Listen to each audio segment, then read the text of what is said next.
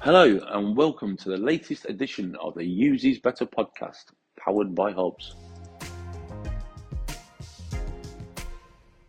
Good morning, everybody, and welcome to the next episode of our Use These Better podcast. Um, so, yeah, following on from our speakers that we have had on, I'm delighted to be joined today by David Gray, who's a bid director over at um, Mitie. Um, so yeah, so firstly, I'll go. Morning, David. Hope you're well. Morning, Dave. Thanks for having me. Very well, thanks. Good to speak to you. Good, good. So, um, obviously, we've been talking for a while, trying to get um, a convenient date on to do this. Um, and I know you recently spoke at the APMP conference, so this is a little bit of a follow-on from that, a little bit of picking the, brain, the, the, the meat on the bones out of that. Um, but I think, firstly, for the people that sort of don't know who you are, if there are anybody out there that does know who you are, um, do you want to give us a quick intro into what you're doing and the why, effectively? Of course, yeah. So, um, yeah, I'm David Gray. I'm um, bid director at Mitie. I work within the complex bidding team at Mitie, which sits within the, the Bid Centre of Excellence. Um, it's a newly formed um, Centre of Excellence Mitie have introduced to oversee all their, their bidding and proposal activity um, across the organisation. Um, prior to that, and, and that's a, a, fairly recent post that I took took on in September this year. Uh, prior to that, I was six years um, as a director and latterly managing director of AMBid, one of the UK's leading bidding and tender specialists. And um, before then, I worked in bid teams with EDF Energy, and prior to that, in the in the housing sector. Uh, I'm also an international board director of APMP, so very committed to the, the, the professionalisation of the industry and working with um, with APMP uh, and also working with um, with bid professionals to um, yeah, I suppose just uh, maintain the professionalisation of our of our, in- our industry and of what we do, and make sure it's recognised as the, the profession that it is. Um, and overall, I've been in the bid sector, sort of bid environment, in, in various working roles for about 16 years now. Um, probably so um, a fair bit of experience under my belt now as well with bids and proposals um, across the UK, Europe, and further afield. Cool. So I think it's fair to say then that um, A, you're qualified to talk about this topic, and B, you've got the experience in the um, the t-shirt to, to back up on it. Um, so obviously we've had a, a, a, call last week about, and we sort of sat going, what, what do we want to talk about? Um, so I mean, I, I sort of put out, in high performance teams. One's building teams and wanting to celebrate contributions below results and the other one is keeping the people first culture, which I think in these this day and age are all really valid and important topics. Um, and actually, I think these are you know gone are the day. I mean, we keep touching on this, and most of the the calls we do that you know the world's changed. The the bidding industry has gone through. I want to say revolution rather than evolution over the last sort of 20, 30 years. Because um, it is a new industry. Let's let's not be around the bones on this. Um, and I think we're all learning. So when we when we were talking the other day, we were talking about the psychological safety in teams, and a little bit of this was me going, "What actually you on about?" Um, so, just give me a brief yeah. overview. What what do you mean by that? Yeah, so this, um, I, I suppose, the, the study of high performance teams was a bit of a lockdown hobby for me. So, um, uh, first of all, I don't profess to be an expert in this. There, there are many experts out there in the world. Um, I'm just a student of it. And at the APMP conference, I was kind of sharing my learnings uh, and applying them, or, sharing how I'd applied those learnings um, in the bidding profession to bid teams I've been involved in uh, and I'd led. Um, so psychological safety was really fascinating kind of concept that I came across. Some people will, will have heard of it, others perhaps not. But this is around having the, the, the confidence um, to perform at your, your optimal level, knowing that if you take moderate risks or if you try to be innovative and you try to um, you know perhaps show initiative and you were to make a mistake that it wouldn't be sort of disproportionately punished. And it's it's a strange thing to say in the world of bidding that we encourage you're encouraging people to make mistakes. And so you have to be clear that we're not encouraging people to make mistakes, but we're giving them the kind of comfort and the the safety net almost that if they make a mistake um, through you know trying to do their best and and do the best job on the bid or with the customer um, in the process, if they own up to that mistake, it gives us a chance to address it. It gives us a chance to remedy it. Um, most likely, it gives us a chance to make it better and make it go away, perhaps before the bid goes in and the customer is even aware that a mistake's mm. been made in the process.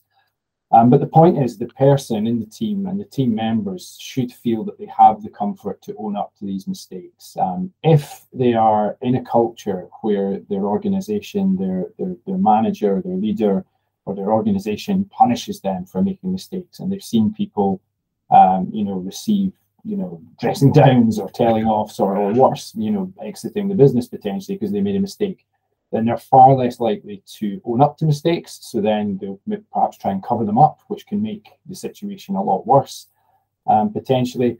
Or they just won't take the, the moderate risks that they need and they need to take to do their jobs um, and perform their role at an optimal level.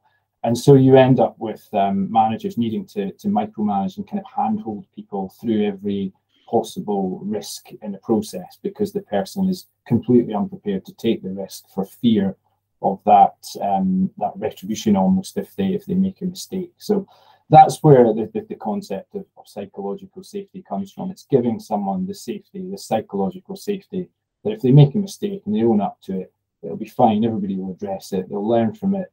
They'll address it as a team uh, and move on from it, and that they won't be kind of harshly punished for um, for an error that um, that's come about because they've tried to do the best thing and it's, it's, just perhaps not worked out how they thought it would. That's fair. I mean, I, yeah, I mean, I totally agree with the concept. I mean, I know it's something that we, you know, we're actively encouraging at the moment. Um, I mean, my, my one of my big mantras is there's no such thing as a stupid question, um, simply because it, it means that either they don't get it or I haven't explained it properly. So it's, it's probably more of a failure on my part than it is on um, somebody who's trying to do something.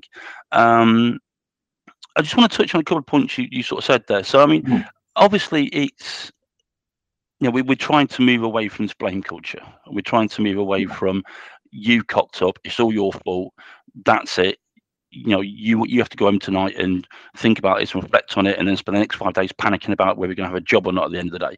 Um, and i completely i completely buy into that. It's it's it's, it's a good position to be. Just being devil's advocate on it slightly mm. for a bit because it will be wrong of me just to sit and go yes david you're talking everything right right right right. Um, i suppose i have to challenge you at some point. Um, how did you i mean obviously you know we what we're saying is basically it's okay to make a mistake it's okay to get something wrong. But where do you draw the line? Because obviously you can't have somebody in a team that's continually getting something wrong and I, I suppose that's the the one thing everybody would look at is go yes completely agree with this. Yes it's the right way to do things. But do you create a problem where people don't always accept ownership to a point?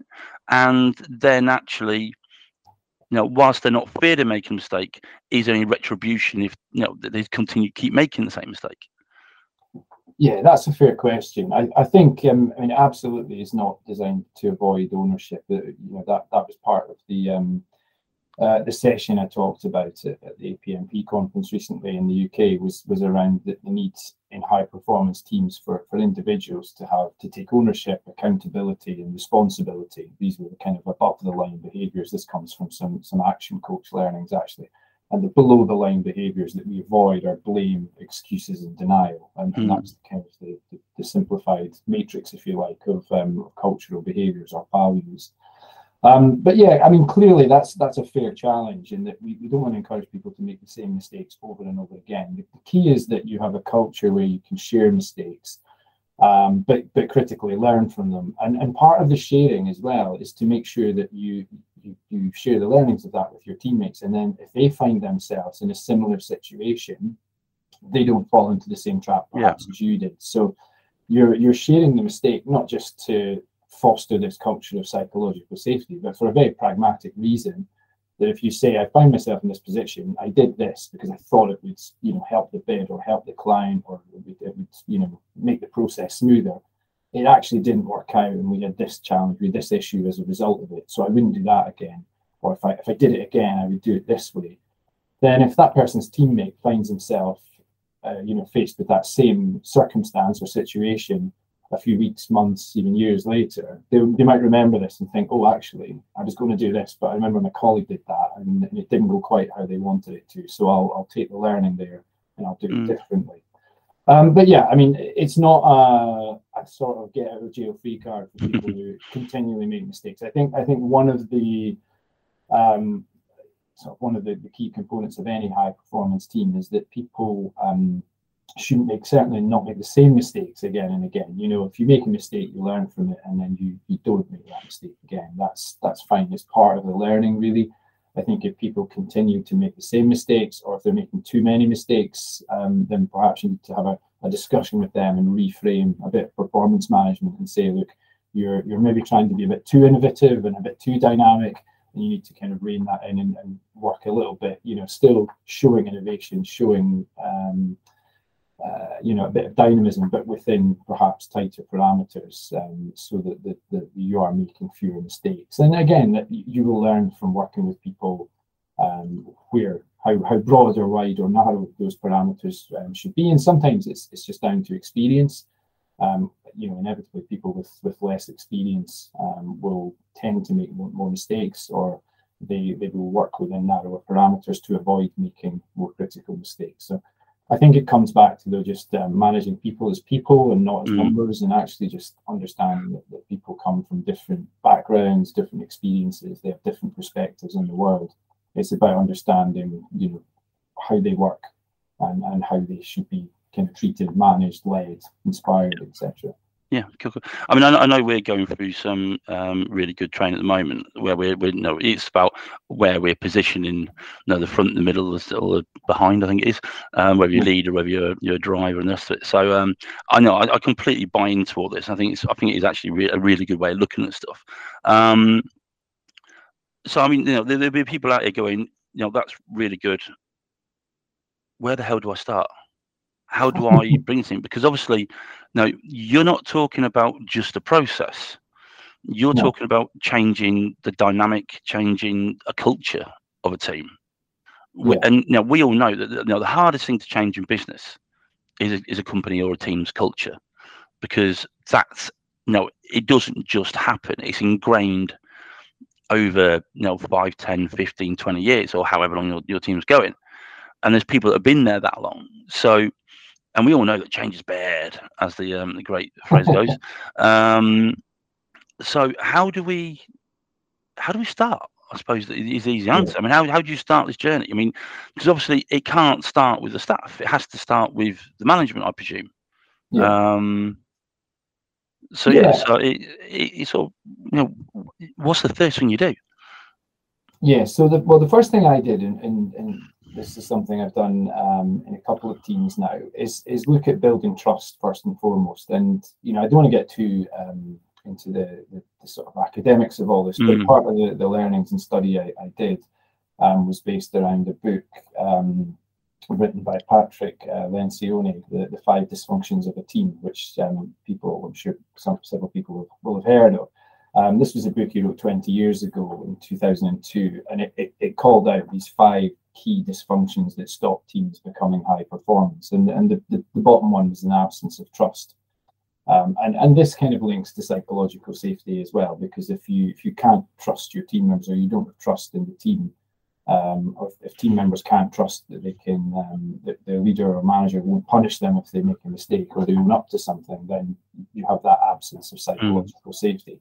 But in a, in a pragmatic sense, um, I you know I tried to build trust with the, the teams um, I worked in. That was the kind of bottom um, sort of level of, of the, the, the, high performance team pyramid, if you like, was to, to, to create a culture where members of the team trust one another, where they, they kind of understand who's doing what, they can rely on each other, but they, they also get to know each other um, a little bit better. And there's a couple of exercises I used there um, in practical sense. One of them was um, just we, we used to have uh, um, regular team meetings, and I used to start them all um, by saying, can everybody share an example of um, effectively a mistake they've made? But it, it, wasn't always worded that way. It was just sometimes worded, everybody share an example of where they've done something in the last month um, with the best of intentions. It's not quite gone how they expected. Um, what happened? What did you learn from it? And, and how would you do it differently next time? Um, and usually I always started and I would say, right, so I'll give you an example of something I did and I would share something. And that kind of sets the tone if you're if you're mm-hmm. leading that team for everybody, because it's like, well, if, if the if the manager, or the leader of the team is doing it, or in my case at that time, the managing director of the company is doing it, he's, he's owning up to a mistake, sharing what went wrong, why you know what you do differently, then it, it creates a kind of safe area where they think, well, okay, I can now share as well. Um, so I think having that as part of the team meeting was really useful. And we used to do that in um, most of the team meetings. So it was a way of sharing learnings, but it was also a way of just building that environment where it became clear that we weren't calling out mistakes and then going, Oh, you idiot, I can't believe you've done that. it was more a case of, All right, okay, no, thank you for sharing. And there was no judgment. That was the, you know, the, the, the value from the start. We said, share, share what's happened there's no judgment. We're not here to, to point fingers and, and um, you know, sound blame. This is actually more about getting learnings as a team where we can all learn from each other and what works and what perhaps doesn't work so well, but also forge that culture where it is okay to share these things and open up. And then over time, team members begin to feel that psychological safety and they begin to trust each other more. And the process becomes, I think, more optimized and, and higher performance as a, mm. as a result so I, I suppose it, it sort of just picking on something you said then when you you, know, you sort of you know you said look even I make mistakes hmm. even I get something wrong um, I think that that factor you know going back 15 20 years when we all started out in industry it was like you know your bosses were perfect they didn't make yeah. mistakes if they did make a mistake it was you didn't understand it um, yeah. and I think there's been this. I'm not sure this evolution's happened because of a new generation that's come in that are. And I, I think there is a, there is a lot around this sort of Generation Z. I think is that's coming now. Yeah. That are sat there going, "Tell me, tell me, tell me, tell me what I need to do." And when you get wrong, it's well, you told me to do this. So I, mean, I think it's it's that sort of little thing where we've been forced to have ownership to a point. Um, I'm not sure, um, but I think it, this is showing vulnerability. Yeah um, in everything we do these days. I think it's really important. Um, because I mean, you know, you know, we always talk to our clients. You know, so look, you know, we're not we're not going to get everything right. We're going to get something wrong, but it's actually how you recover from that, um, and actually how you recover from that with minimal cost impacts and rest of it and this sort of stuff. So I think actually having that honesty um, is good, and I think you're right. I mean, I think it's it is a, a huge cultural piece. Um, you know, and, and culture is like a, an oil tanker trying to turn. You know, it doesn't happen very quickly. Um, so yeah, I think it's this. I think you need sort of trust. I mean, the, the one thing I'll take away from what you just said is the fact that you know you you got to have that trust. You got to have patience, and I think patience is in this day and age is something that is a little bit lacking. I think, you know, it's. I think the society we live in now is very much on it now. Um, you know, give it to me now. I'm not waiting. I want, I want this now. If, if it can't happen now, I don't want it. Um, and I think that's when we're talking about changing culture. I think you have to have that period of um, sort of almost that, that, you know having that patience to see the game through effectively. I think is a, yeah. a good analogy of it. So um, cool. And I suppose this is sort of a nice segue into um, when we talk about teams you know, how do we build teams with this level of trust, with this level of culture? How do we, um, you know, why is it important that we don't just celebrate the person that's done the biggest effort into this? And you know, you know, you and I get this foul fact that you know a, a bid is a combination of you know 30 people all with small parts trying to work to a common good. Um, but you're right. We, we, you know, we we probably have been guilty in the past where we pull out one or two people and go, "You were amazing on this." Yeah. Um, and I can see how that would almost sort of drive resentment a little bit. Would I be fair with that? Yeah, I, th- I think so, and and I think the other thing we can we can often fall into the trap of in our profession is just celebrating results, and and often the result is whether the bid winner won or lost. but we know there's so many reasons why a really strong, high quality bid might not win. It, it, yeah. it, might be that our competitors come in with a ridiculously low price that, that we would not be comfortable um, delivering the work for. It might be that the, the buyer has just decided to stay with the incumbent. They, they're not up for the risk of change and and these are things we can't often control. You can you can try and influence um, them and be persuasive and compelling through the bid, but ultimately, if a buyer just feels like no, I'm happy with what we've got, I'm not wanting to take a risk, even though this new proposal sounds amazing, it's it's not the time for whatever reason they don't want to change. So you you could end up having a situation where that becomes deemed a failure, and actually all the inputs and all the contributions um, have been high quality and there's been a real high performance to the to the team to the proposal and, and actually the output's been really good.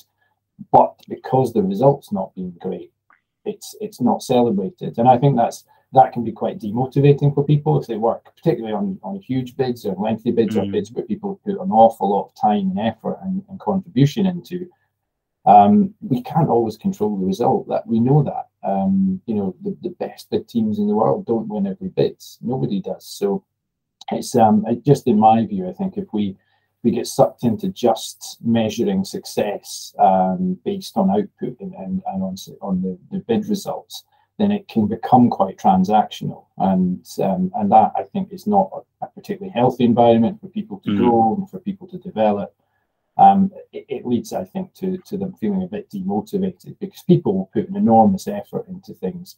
Uh, I think it's valid to recognise that effort at the point it's made as well. So not even waiting to see whether the bid's a success or not, but just saying, actually, you know, you've put an, an enormous shift in, or you've done some fantastic work. That's a really phenomenal piece of writing, or you've managed this really ridiculously complex process so well um, you know, credit to you, calling it out, giving them that recognition um, at the time, rather than just sort of waiting to see whether it is ultimately a success.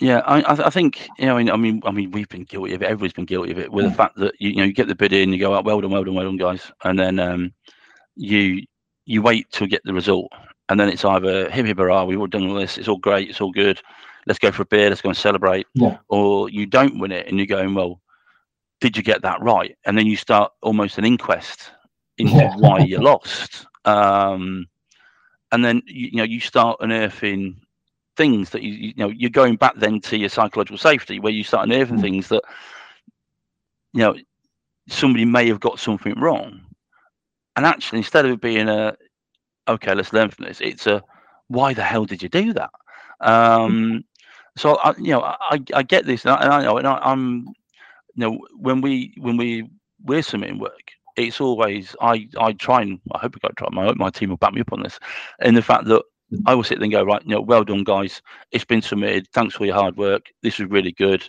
This was really a well written submission. You know, let's you know, fingers crossed we win it. You know, that's out of our hands now. But let's um let's celebrate the fact that we we got it in on time and then then let's start looking about actually well let's start taking it apart let's start looking at what we you know where we think it's good, where we think we can improve. Um, but more importantly, I think that then you know even like you said, then it's about celebrating the the small contributions. Mm. It's going back to client, you know, whether you win or whether you lose. I don't think there should be any differential about it. But why? What did they like about it? What didn't they, what didn't they like? Yeah. And I think we're all guilty of going back to bids, especially. I know I'm probably going off a little bit of a tangent. Um, that we you know when we don't win a bid, we go to client and go, why? What didn't you like about us? Why didn't you pick us? That was that was so out of order. How, how dare you not choose us? You know, that, that sort of thing. Yeah. But how many people actually go back to client when they've won and go, why? And I know my guys, I'm driving our sales and managers mad at the moment in the company because I keep going to them going, why? Why do we behave in what we do? Why are we making decisions that we do? You know, because if we actually understand why we actually act that way, then we can get change and we can actually start questioning why we actually behave way we do. And I think all this sort of links together yeah. subliminally, I suppose. Is that the right word? I'm not know sure. Yeah. Um, in the fact that, you know, why are we doing, you know, why are we bothering to bother about psychological safety? Why are we bothering to talk about celebrating the wins? Hmm. Yeah, I think, I think, that's the bit you need to understand. Yeah, and and I should be clear, you know, when I talk about this building trust and not being fixated on results and not um, measuring success solely on results, I have to be really clear that not to suggest that I don't care about results. That's where the, the, this pyramid, I'm making a pyramid shape with my hands, mm. which is a terrible um, thing to do in a podcast. that's, that's, that's, where this pyramid model um, culminates. It, it brings you to team results. But the point is that if you constantly drive and try to motivate and lead bid teams by just saying it's a must win, this is really important, strategic value bid, we must bid this, we must win this, it's you'll get so far on that, but eventually people will become tired of that, and they don't like being motivated constantly by you know the the, the stick and, and you must do this, you must do this, and this is a must win. It's very transactional, it's very results orientated. That a lot of these learnings on high performance and the, the, impact of psychological safety, they come from some of the, the most high performing teams in, in business and other sectors of sports in the world. Um, so this isn't just me saying, "Oh, this this stuff you should do." These are learnings I've had rather than theories I'm coming up with. Um, but yeah, this is about getting to a place where, as a result of all these good behaviors of trust, of building trust, of building psychological safety, of creating a, a culture where people feel they can challenge and they can kind of constructively, um, creatively conflict with other members of their team without fear of recrimination or somebody more senior saying, Why are you mm. challenging me? You're just this or you're just that, you know, I'm above you.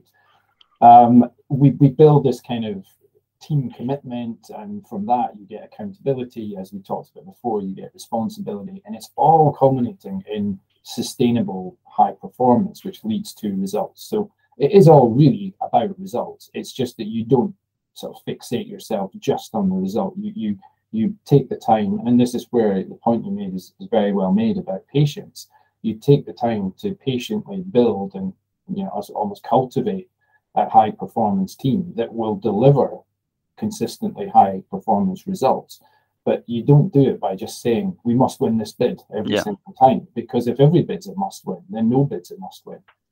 Um, and and that's the danger. If, if you keep saying everything's a must win, that that phrase just dilutes its value, and, and people don't like it anyway. So it's it's really about building yeah. building on some of the learnings of, of, of sports teams, um, particularly teams like the All Blacks in, in rugby.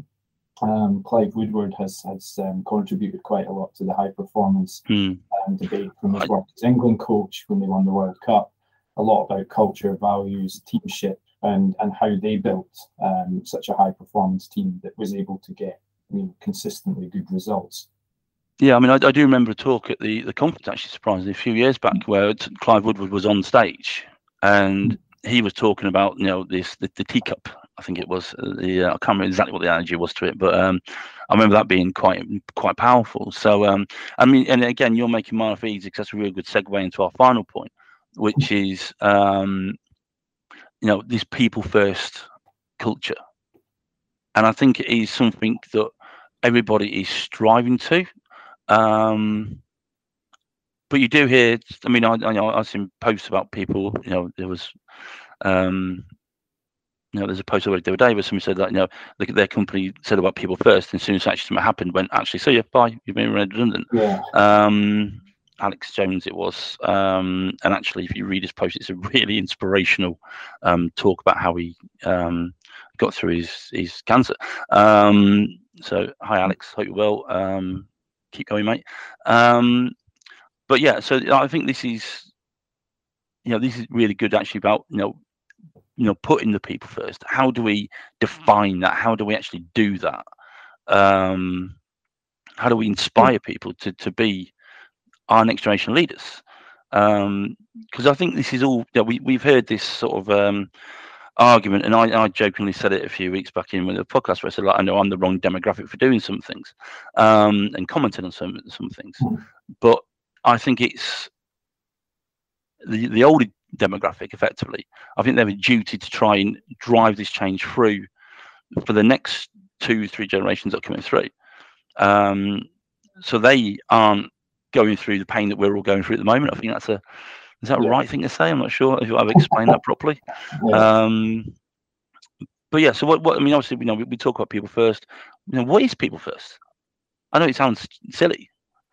Yeah, I think for me, it's, I mean, you, you touched on earlier, Dave, when you talked about the bid process and recognizing contributions, how many different people are involved in a bid, uh, mm. a bid process. And and I, I, I direct bids now in, in, the complex bid team at Mitie, and we have large, complex, very complex bids um, with so many different moving parts and so many different people involved in the process from, you know, quality, well, even upstream, you know, from uh, from capture through qualification into bid and proposal, and then ultimately um, mobilization and delivery. So there's so many people involved in that, but they're not. I suppose the point is they're not cogs in a wheel. They're they're human beings, and um, you know, in the teams I've led, I've, I've tried to, to, to build a culture where they're recognised as human beings. And again, it's it's maybe a, a shift in in leadership ethos over the last you know however many 20, 30 years or so but I think it's what I found is that leading in a people first way,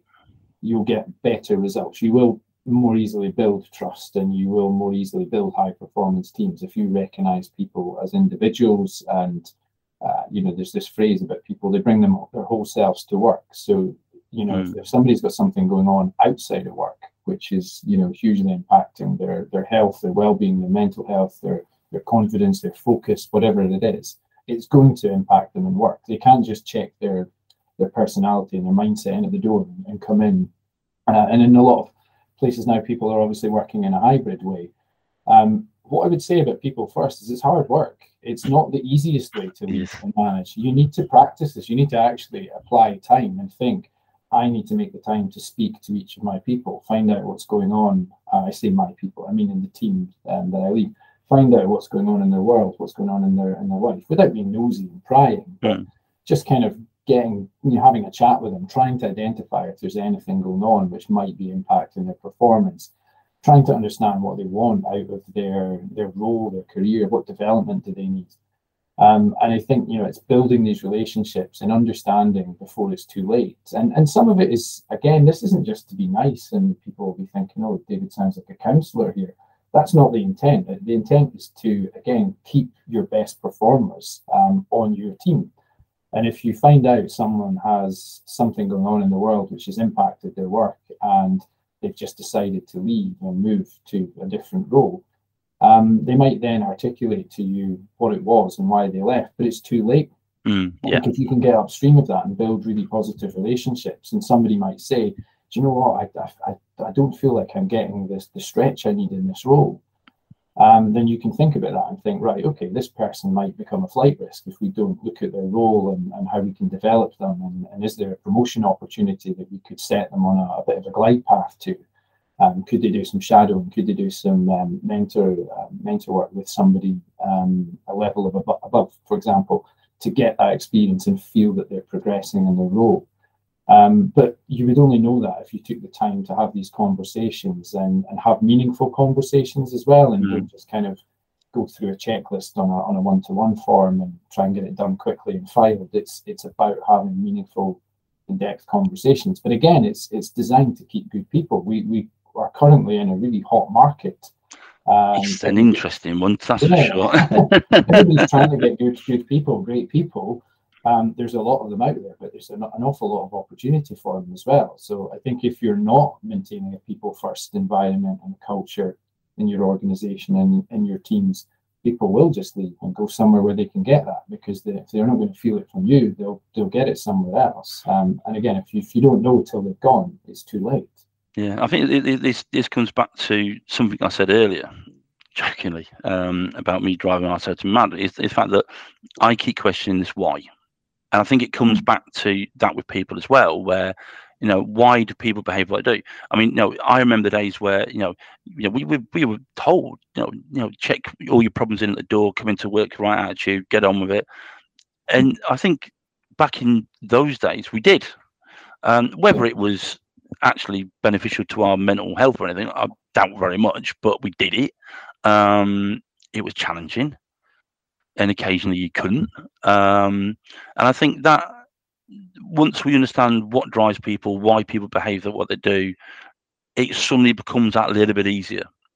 And actually, I think that the, you're you're right with the hybrid working. I think the you know the, the lines where we used to have definite like you know you got in the car, you got in the train, you went home, and you had that commute or that journey.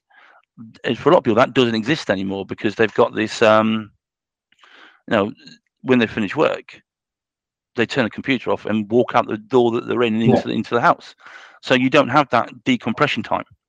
I yeah. think is, is good, and I mean it's part of the reason why I like working in the office because I get that decompression time coming into the office, going home, and I can think and I can plan and I can work, get my head right for that particular space. Um, so yeah, so I think it, I think it's once we understand people, and I think you know, you, again, you said with the, the, job market, it's so buoyant out there at the moment. Um, I don't think it will last forever. I think it's it's, it's a definitely a, a limited time on this. Um, and fair play to anybody who's making it work for them. Um, but I, yeah. I, do think it's um, uh, you know you know the bid industry as a whole is growing every every every year. There's more people coming into it. You know, we, we're seeing a lot more younger people coming into industry. Um, so I think there was a period over about you know five six years ago where nobody knew was coming into it. I think we've had this bit of influx because, mm. you know, partly because what the, the, great work the APMP is doing with the universities and the, in the colleges and the apprentice schemes. Um, partly because people realise actually there are some really talented people in you know coming out of university that can write surprisingly, um, and giving those an opportunity to do something is good. And I mean, and I think that's one thing that we're especially keen on is you know giving good people opportunity to develop yeah. themselves and actually giving them a purpose and giving them a path that they can walk along. And hopefully that will fight off any of the barriers of um, you know, actually, you know, they can they can jump after 18 months or something and get paid a load of money in in five years' time. Sit there going, why did I do that? Because I'm just stagnating myself. Um, so good. So yeah, mm. just to um, couple of points to tie off with. One is that um, I have actually had a question from the mailbag. Um, which I I'm being really cruel because I haven't sent to you, so I'm just going to put you on the spot with it because yeah. I'm really cruel like that. Um, but it is around um, who, if you were looking at any company or any team or anything like in the world, who would you pinpoint as a really good example of this working well and why?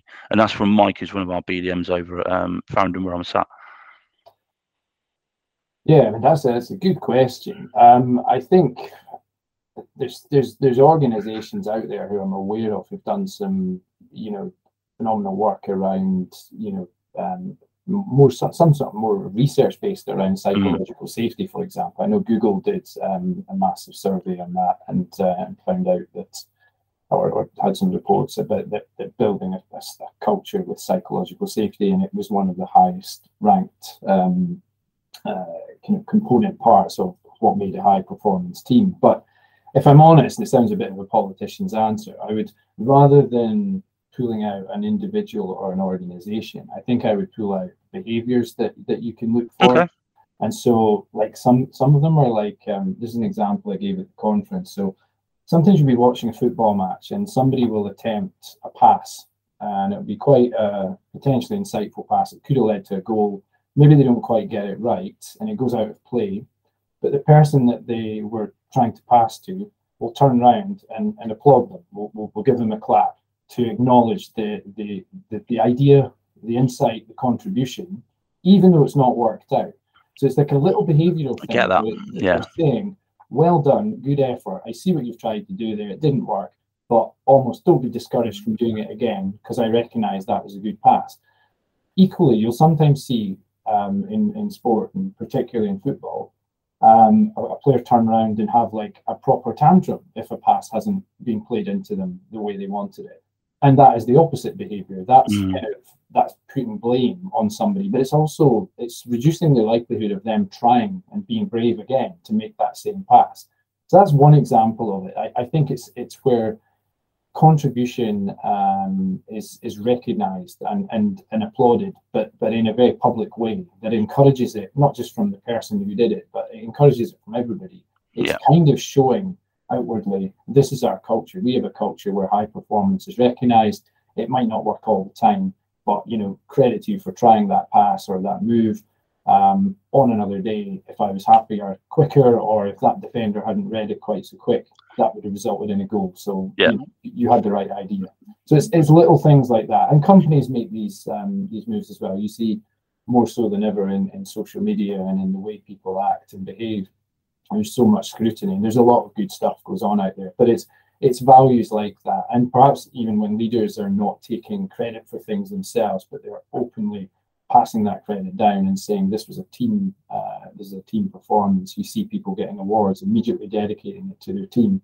I think that's a real high performance value as mm. well, where you're saying, well, okay, I'm the figurehead um, because I, I lead the team, but you know, you, you can't be a good leader if you don't have a team that, that follows you. So again, having seen these organizations, these people and individuals who will, um, yeah, I suppose, evidence and demonstrate these behaviors, that's the kind of things I would look out for. And you, you see a lot of it. Mm. Good, good. Love it. Absolutely love it. Um, cool. Right. Well, Dave, it's been absolutely wonderful talking to you, as always. Um, really insightful. Um, so hopefully, yeah. And if anybody wants to come on this podcast in the future, and feeling brave enough that I press gang Dave into do it, um, give me a shout. Touch us. You know, all our social feeds are all over the LinkedIn. So um, yeah, get in touch, and we'll more than love to have people to talk to. Um, cool. Well, on that note, thanks for coming on, Dave. It's been an absolute pleasure. And um, likewise, thank you. Good luck with all your endeavours. Thanks a lot. Thanks very much. Cheers, Cheers guys. Bye bye.